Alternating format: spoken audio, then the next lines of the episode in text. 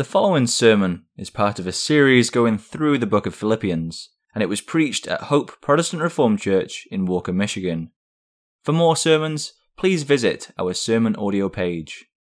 It is our hope and prayer that this content is edifying for you. Our scripture reading this evening is from Philippians chapter 3. We return to our series of sermons in the book of Philippians. And this evening we consider verses 12 through 14. 12, 13, and 14 of Philippians 3. Let's read the chapter. Finally, my brethren, rejoice in the Lord. To write the same things to you, to me, indeed, is not grievous, but for you it is safe.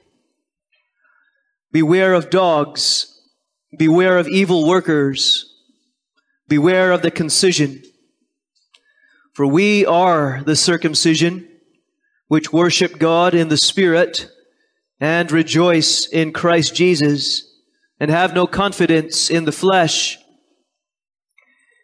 Though I might also have confidence in the flesh, if any other man thinketh that he hath whereof he might trust in the flesh, I more circumcised the eighth day, of the stock of Israel, of the tribe of Benjamin, and Hebrew of the Hebrews, as touching the law, of Pharisee, concerning zeal, persecuting the church, touching the righteousness which is in the law, blameless.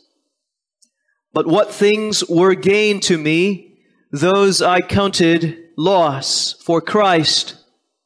Yea, doubtless, and I count all things but loss for the excellency of the knowledge of Christ Jesus my Lord, for whom I have suffered the loss of all things, and do count them but dung, that I may win Christ, and be found in him, not having mine own righteousness, which is of the law, but that which is through the faith of Christ, the righteousness which is of God by faith, that I may know him, and the power of his resurrection, and the fellowship of his sufferings, being made conformable unto his death, if by any means I might attain unto the resurrection of the dead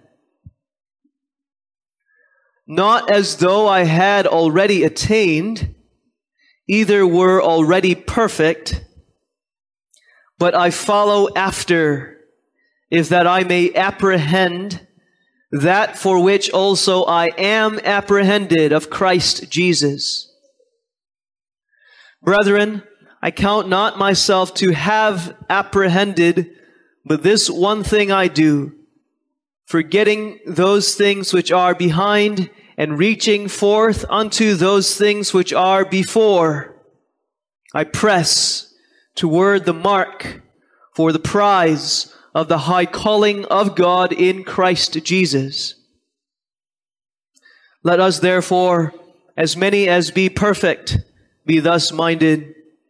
And if in anything ye be otherwise minded, God shall reveal even this unto you. Nevertheless, whereto we have already attained, let us walk by the same rule, let us mind the same thing. Brethren, be followers together of me, and mark them which walk, so as ye have us for an example.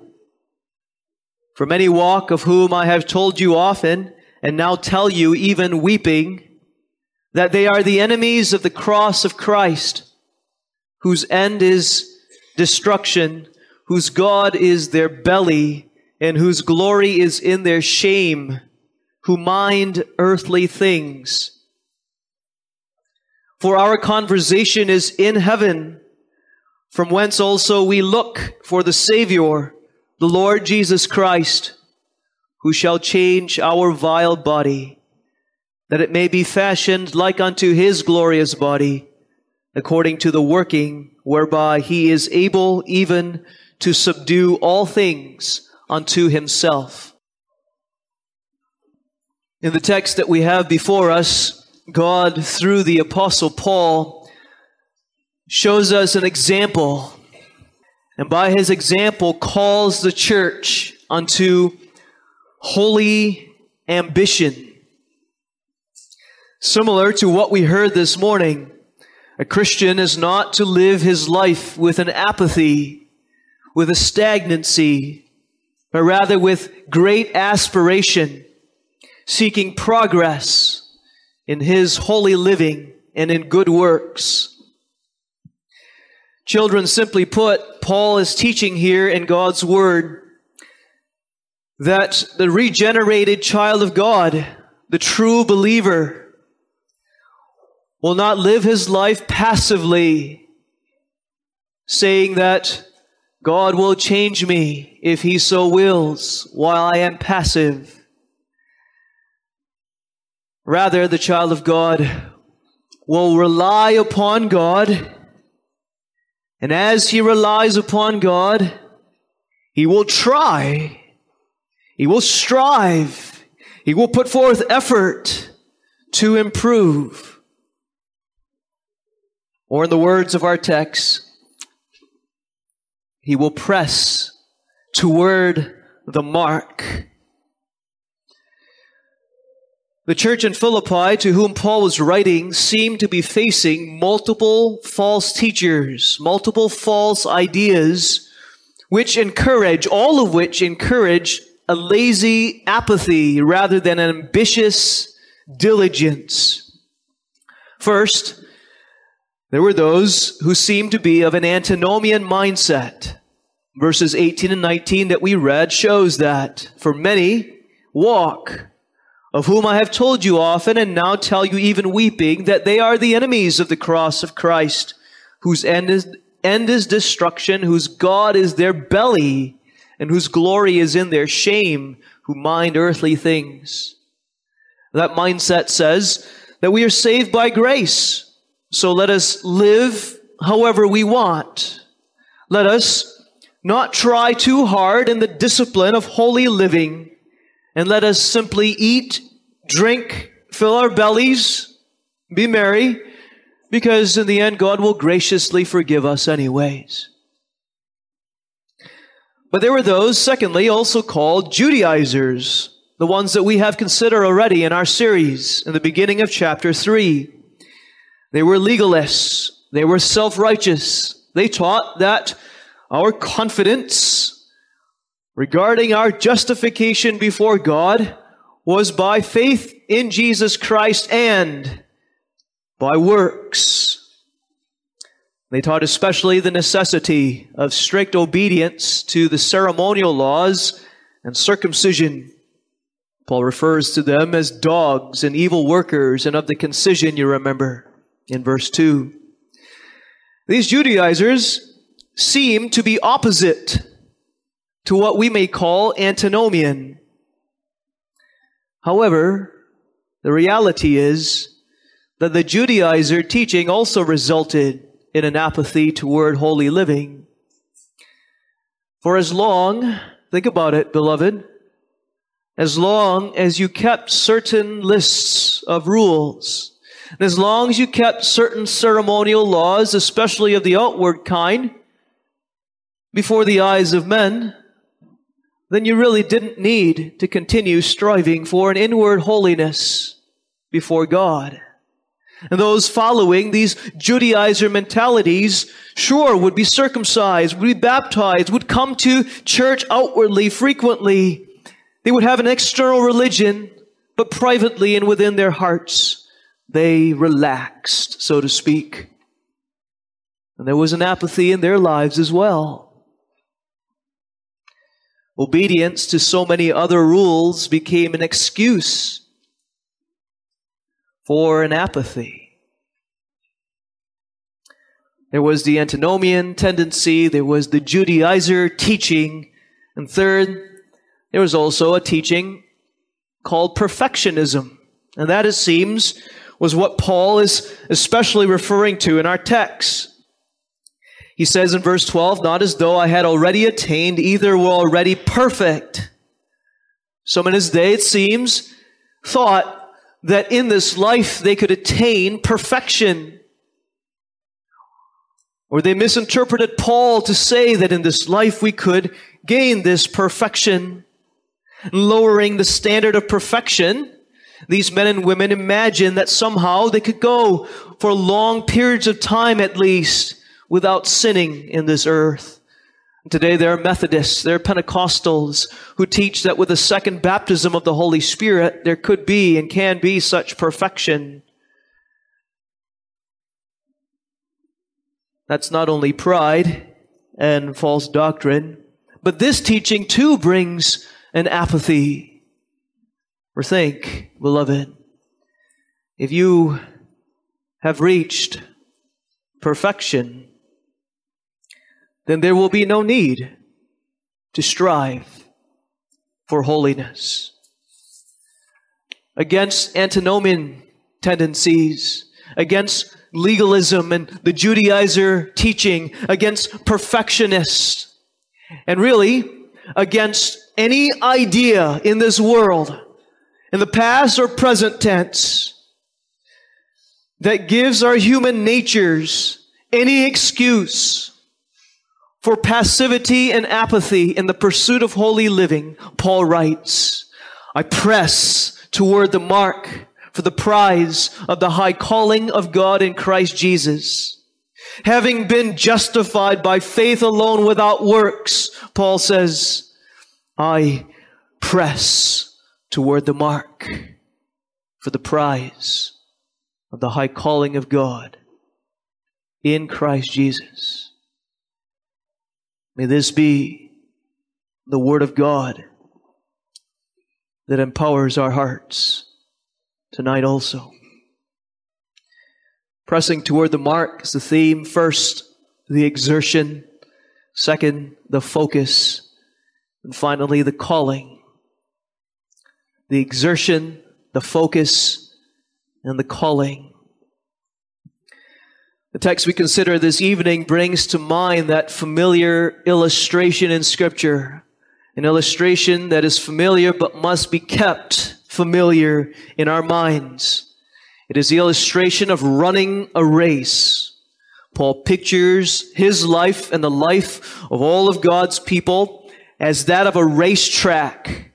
And from the starting block until the finish line, we're supposed to be running, not backpedaling, not backsliding, not stopping, not stumbling and falling or walking slowly, dawdling and strolling, but running a race. Look at the verb in the middle of verse 12. I follow after. That verb is literally running. I follow after. I push forward with effort. Verse 14, I press, that word that is in our theme, press. That's the same word in the original as follow after, and it means the same thing. I run. That word run emphasizes, it emphasizes the activity, the effort of the child of God. There are other words for run in the New Testament. There's a Greek word for run which emphasizes the track upon which we run. There's another Greek word for run, which emphasizes the agony, the, the pain, the difficulty of running. And this word emphasizes the exertion of the runner. Think about the runner whose legs take those large strides.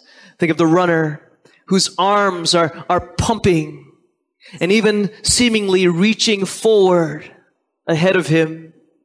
Think of that chest of a runner as his heart is pounding, his chest is pushed forward as he runs, especially as he reaches closer to the finish line. Pressing. That's the translation of the King James Version, and it's a great translation. Translation. Pressing toward the mark. What a picture. So intense is this word for running the race that the same word is used to refer to persecution. Whether it be the one doing the persecuting or the one that is being persecuted, this word is used to describe that activity of running after to catch up with the victim or running with desperation to flee the persecutor. This is a vigorous, a fervent, an urgent, almost a desperate exertion. And Paul says, I press toward the mark. I, personally, he says, I, who once pressed in opposition to Christ to persecute the church, now I press toward him. And in our text, Paul is describing the exerted effort of the child of God in his pursuit of holiness. Yes, in his desire and his pursuit for holy living. That's clear from the verses before our text, which we considered a couple of Sundays ago, in verses 10 and 11. We saw last time Paul's chief end having been justified by faith alone, Paul speaks of his goal, that I may know him, he says.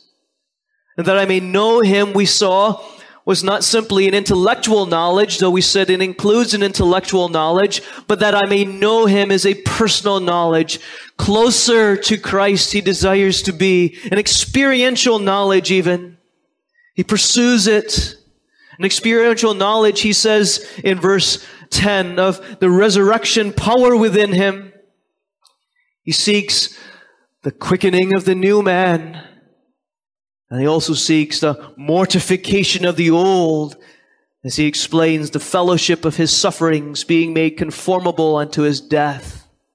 And as Paul pursues this personal and experiential knowledge of Jesus Christ, which is another way of saying pursues sanctification in his life, Paul speaks of the end of the race. Verse 11. If by any means I might attain unto the resurrection of the dead. Children, that's the finish line. And Paul says, I press toward the mark. That's the mark. That's the end of the race. Paul says, When I get to the end and I attain unto the resurrection of the dead, then he would know Jesus. He would know Jesus closer, better than he had ever known before.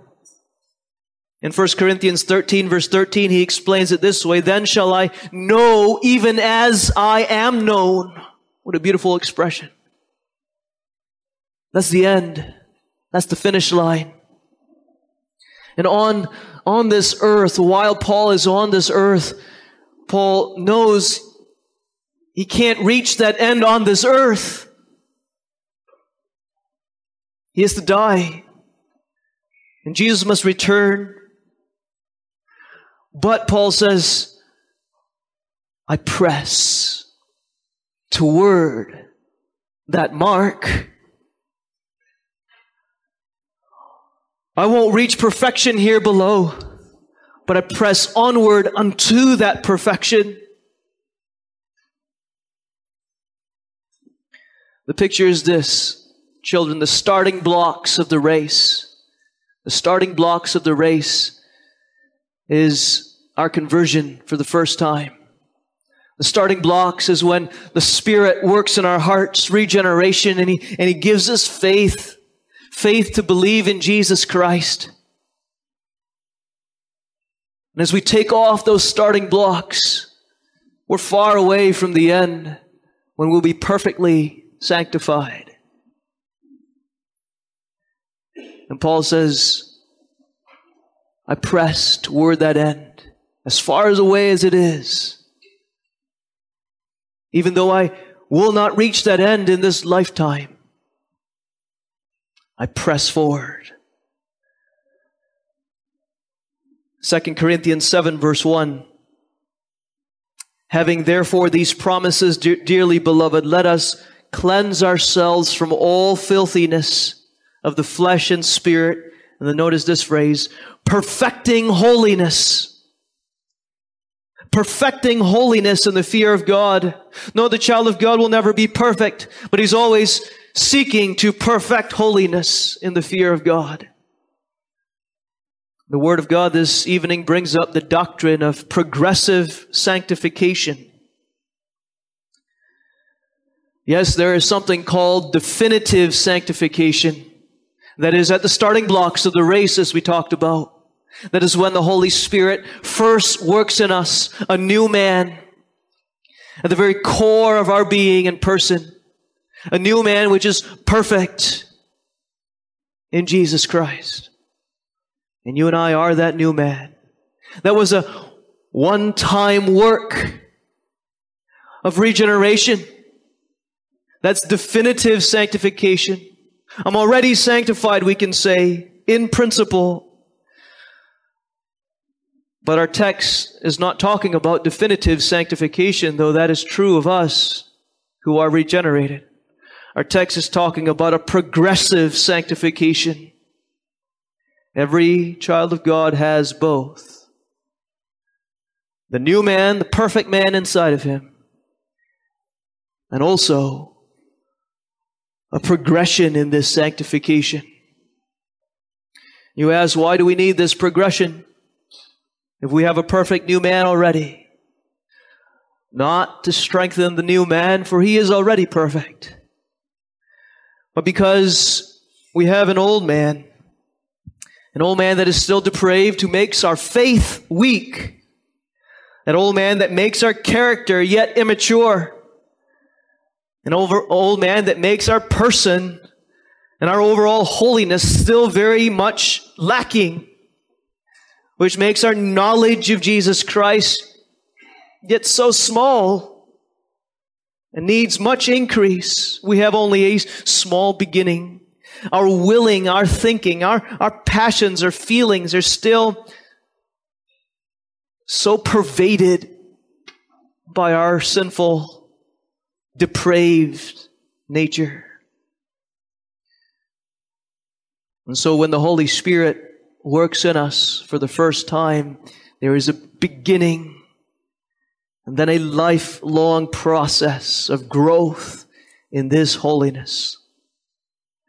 The picture is of a race, not only, but now picture this. The text shows us that this track, this race, is on an incline. That we get from the word high calling in verse 14. I press toward the mark for the prize of the upward calling, literally. It's an upward calling. Not only because Jesus Christ is up in heaven calling us, but also because we are supposed to be progressing upward.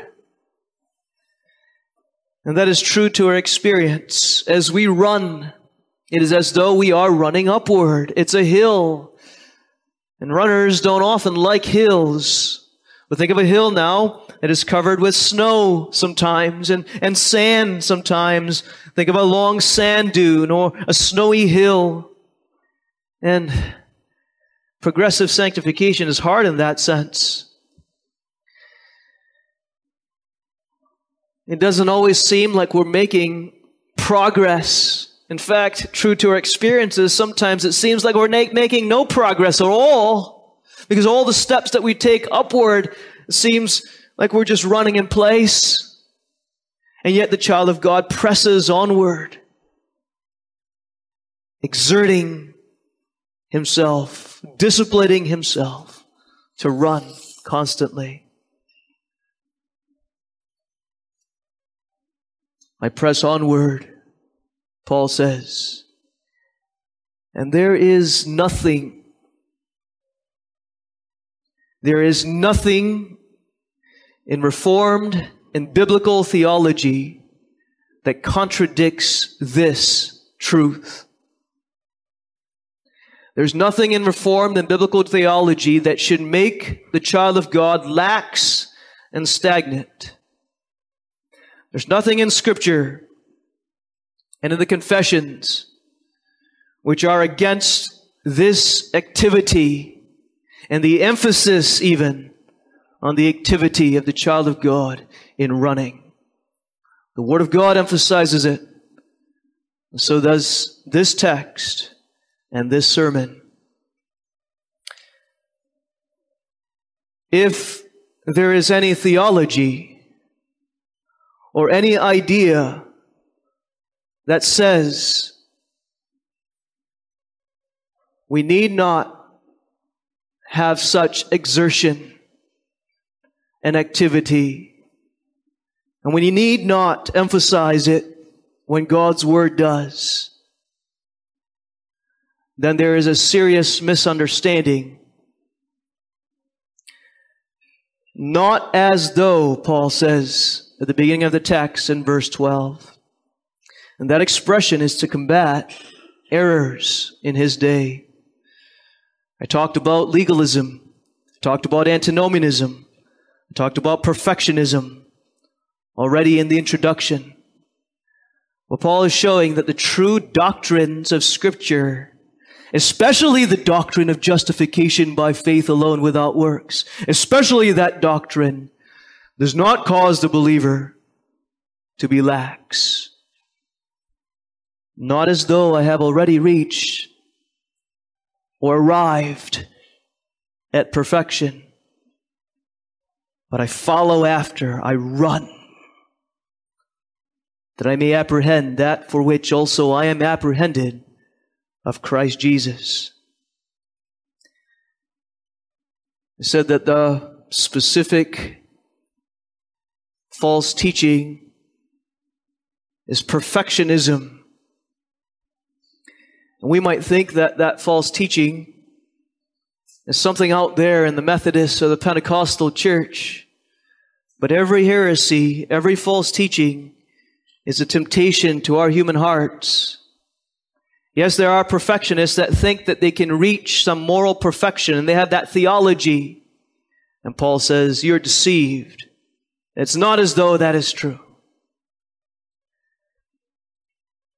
But a self righteous person also thinks, though he may not say, that he has reached perfection, because in his external obedience he certainly feels that way and he is deceived. Not as though, Paul says, you have reached perfection.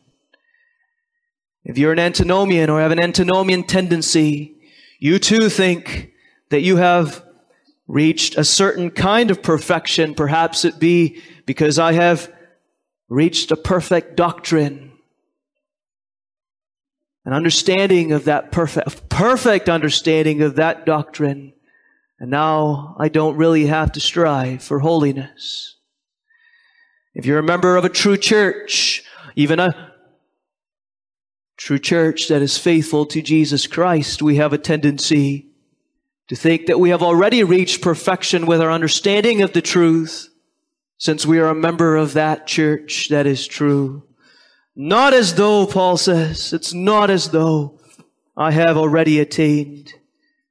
And daily must fight against that perfectionism, which is really pride that tempts us. Paul, the Apostle Paul, a seasoned veteran, we can call him, at the end of his life, says, I have not reached this perfection. And if he says that, I guarantee to you the truth that you and I have not either. Not in any way. The truth of the matter is summed up in the Heidelberg Catechism in Lord's Day 44, question answer 114. But even the holiest men while in this life have only a small beginning. Paul doesn't overestimate his progress. He knows he has a very small beginning. And thus, he presses on. as he runs, as we are called to follow the example of the Apostle Paul, there is a focus, there is a concentration, Every runner knows that the activity of running is not merely a physical kind. It's not only of the legs and the arms, but it's of the mind. And if the runner stops paying attention to the road, if he stops paying attention to what's ahead of him, and he's distracted by everything around him, and especially distracted by what, which, what is behind him, he will run the wrong way. He will put himself in danger. He will trip. He will fall. He will injure himself. And so Paul explains in verse 13 his focus. Brethren, I count myself to have appreh- not to have apprehended, but this one thing I do, forgetting those things which are behind and reaching forth unto those things which are before. That's the focus. Now notice the focus negatively, especially and first. Paul says as he runs, I do not focus on that which is behind me. I intentionally forget them. That's the word forget there. I intentionally forget them. And Paul is referring to his accomplishments, his successes, his good works.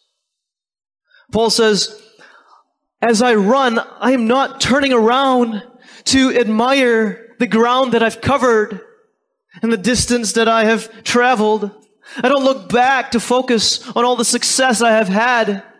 I don't look back to the great compliments I received from my past preaching and from my sermons and my letters. I don't replay in my mind all the good that I've done for others, all the persecution I've gone through for the sake of Jesus Christ, all the good works that I have recorded in my mind. No, Paul says, I refuse to do that. I fight that. I push aside that pride that will only distract me that will only slacken my pace. It will only lead me back to justification by works. I forget it, he says, intentionally. To qualify, Paul's not talking about a holy amnesia so that somehow he isn't aware of good works that the Holy Spirit has empowered him unto. No. Paul can remember them. But he's talking about his focus. I push them aside so that I may focus on what is before me, in front of me. Beloved, that is so crucial. It's so critical. That's what faith is all about. It doesn't look back and admire the good things that I've done. Our human natures need to be told this because our human natures like to point back and look back to what we have done. Our proud old man has a strange method of preaching the doctrines of grace. And I know it because I have it within myself of preaching the doctrines of grace, of justification without works, and then, ironically and shamefully, to look back at, very, at the very works that I denounced to be part of my justification and to include them in my heart. and we fall. We fall to that pride and self righteousness again. Wives focus on how they are more spiritually mature than their husbands and falter. Office bearers focus on how they are superior to the other members of the church and they falter. Young people think of themselves comparatively holier than other young people and they fall. We gaze upon our sanctification and use it for our self justification. And Paul says, No, I forget that. Count it as loss, dung. I press forward, forgetting that which is behind. That which is behind not only the good works that I have done, but also the sins, the failures. Paul says, I push that out as well. No, again, it's not a holy amnesia of them. That would be an unholy amnesia to ignore the sins that we do have and insist when confronted by sin that I have no sin. Rather, Paul is saying, I repent of those sins. I turn from those sins to look to Jesus. But I don't wallow in those sins. I don't continue to despair in my sins. But I forget that which is behind and the terrible guilt that used to plague me. And I press forward. Paul speaks of forgetting what is behind with regard to successes, with regard to the failures that bring guilt upon my conscience. But also, he speaks generally because there are so many other distractions that are behind us. We might focus upon other people's failures, especially when they sin against us. The bitterness that we want to cling to behind us hinders us in our race set before us. We might focus on the injustices that have gone on in the church of Jesus Christ in the past, hurts that we feel, we're unable to press on. We might focus upon the material things of this earth, like Lot's wife, and distracted by the here and now and the Sodom and Gomorrah all around us. We stumble and we fall. We're petrified like a pillar of salt. Paul says, forgetting that which is behind, I focus, I reach forth unto those things which are before, that is in front, children, in front of me. What is in front? Oh, it's the mark. It's the finish line. And especially, it's Jesus Christ. My faith, as I run, focuses upon the very person of Jesus Christ, who is at that finish line, calling me home. When verse 14 says, I press toward the mark, the mark is the finish line. It is the knowledge of Jesus Christ brought to its culmination in the end. It is where Paul will know Jesus and even be known by Jesus as he was known by Jesus. But Hebrews 12 verse 2 is a parallel to this passage which makes clear that Jesus is that mark at the finish line. Let us run with patience the race that is set before us, looking unto Jesus, the author and finisher of our faith. On that inclined track, we look up to Him who is on the mountain of holiness already, to Him who has run the race before us and completed his course, and who is at the right hand of God, calling us home. You see, it is because of him that we have confidence in this race. It is as we look to him by faith and keep our eyes upon Jesus that we have confidence in the race that we run. That running, that running that we do, that exertion in the running, we realize as we keep our eyes on Jesus that exertion cannot be for merit or to get us to glory. Using the same figure of running, Paul makes that clear in Romans 9:16. So then it is not of him that willeth, nor of him that runneth. It's not of him that runneth, but of God that showeth mercy. Do we run? Yes. Do we expend effort? Yes. Does the running get us our salvation? No. Jesus does. Our text makes that clear in verse 12. I follow after or run, if that I may apprehend or receive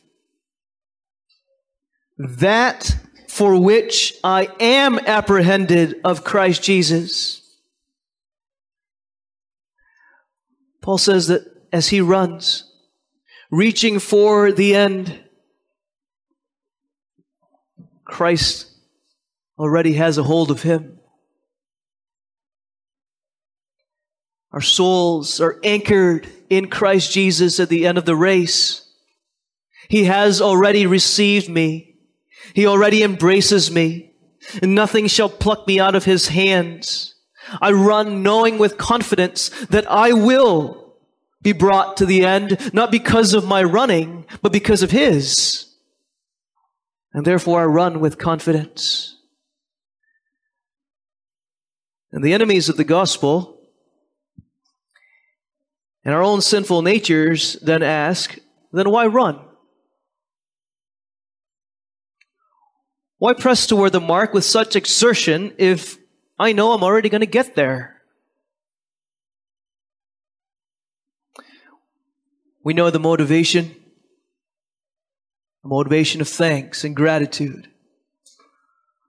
But now, negatively, negatively think. You wouldn't run, beloved. I wouldn't run and you wouldn't run if we didn't have the confidence that Jesus would take us to the end. You would despair. Remember the track. Remember the incline. It's a long race. And we only have a small beginning. The holiest of men only have a small beginning. Take a runner to illustrate and put him in a race that he knows he can't finish. He'll quit before you know it. He's done mentally as soon as he begins if he has no confidence. it's also with us. If you and I knew that in any way getting to the finish line depended on me, upon you, we would despair. For we would know that our greatest exertion would only bring us downward to hell. But now Paul says, I have been apprehended by Jesus Christ. My soul is anchored in the end. And with confidence that I will reach there, I am free. I'm free from fear that I might not receive glory. I'm free from the nervous apprehension that I will not be brought to the end. And so I run with joy. I run with vigor. I want, run with gratitude. And that's how the child of God runs. That's how he can run with the exertion and vigor that he's called to run with. Paul ran focused on the true Christ who had already earned the fullness of his salvation. And Paul could hear also that Savior at the end of the race calling him, calling him to run. The same Savior who is our confidence, who would run ahead and gain the finish line for us, says to us in His Word tonight press toward the mark. And the child of God doesn't respond, since my Savior has already earned for me, gained for me the finish line, I'm not going to exert myself but rather the effect of the call to the believer is that he irresistibly, irresistibly is drawn and runs. We see that calling in the end of our text. I press toward the mark for the prize of the high calling or upward calling of God in Christ Jesus. That calling is the internal call. That which is preached externally in the, go- in the preaching, as it is tonight, the Holy Spirit takes and brings it internally to our hearts. That calling is part of Christ's salvation inside of us by His Holy Spirit. He calls us to believe Come unto me, he says, all ye that labor and are heavy laden, and I will give you rest. And today, today, he does that again. He does so. Believe in the Lord Jesus Christ, who has run the race for you, who has earned for you all your salvation, all your forgiveness, and your glorification in the end, who is at the finish line, who is the anchor to your soul. Believe in him. And the child of God hears that call internally. The very voice of Jesus Christ stirs him within his soul, and effectually and irresistibly, the result is he believes. And then, moreover, the call is this having believed, the call comes to us from Jesus Christ. Now run. Looking with faith or by faith to me, run. Exert yourself in a race of gratitude and thankfulness and joy in your salvation with the confidence that you will reach the end. Knowing the embrace of your husband, now seek to embrace him. And knowing the wonder of your salvation, work it out with fear and trembling. When the child of God hears that, call to run. That too is an irresistible call to the heart of every regenerated child of God. The people of God who are truly regenerated listen by faith and don't say in response, I'm not sure I really want to. I don't really understand the motivation in doing that. Or I'm suspicious of that call to activity. Sounds conditional. No. When the child of God hears that call, he runs by the grace of God working within him.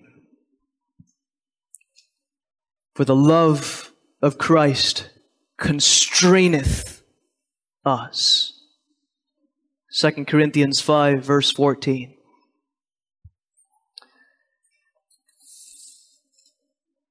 To close, Paul does not write as a super saint, as though he is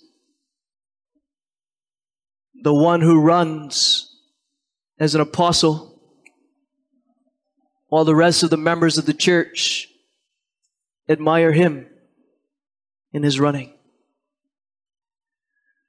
But he speaks as, as an example to the church of Jesus Christ. Verse 15 makes, us, makes it clear. Let us, therefore, as many as be perfect, be thus minded.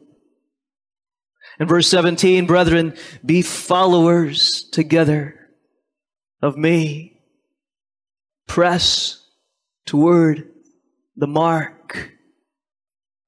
The word brethren in our text indicates the same point. Brethren, I count not myself to have apprehended, but this one thing I do, forgetting those things which are behind, reaching forth unto those things which are before, I press toward the mark.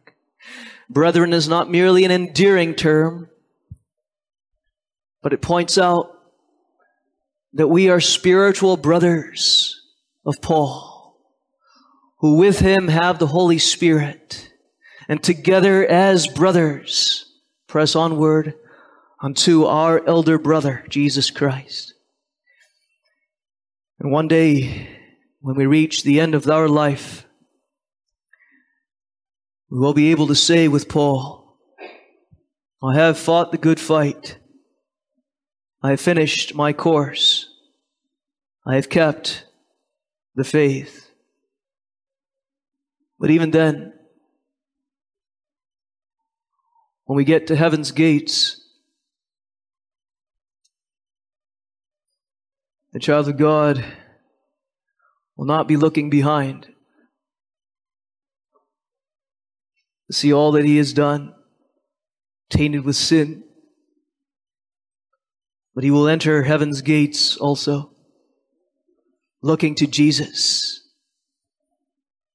and Jesus alone, who is the way, the entrance into glory. and the prize. For there we see him face to face. And we know him even as we are known. Amen. Let's pray.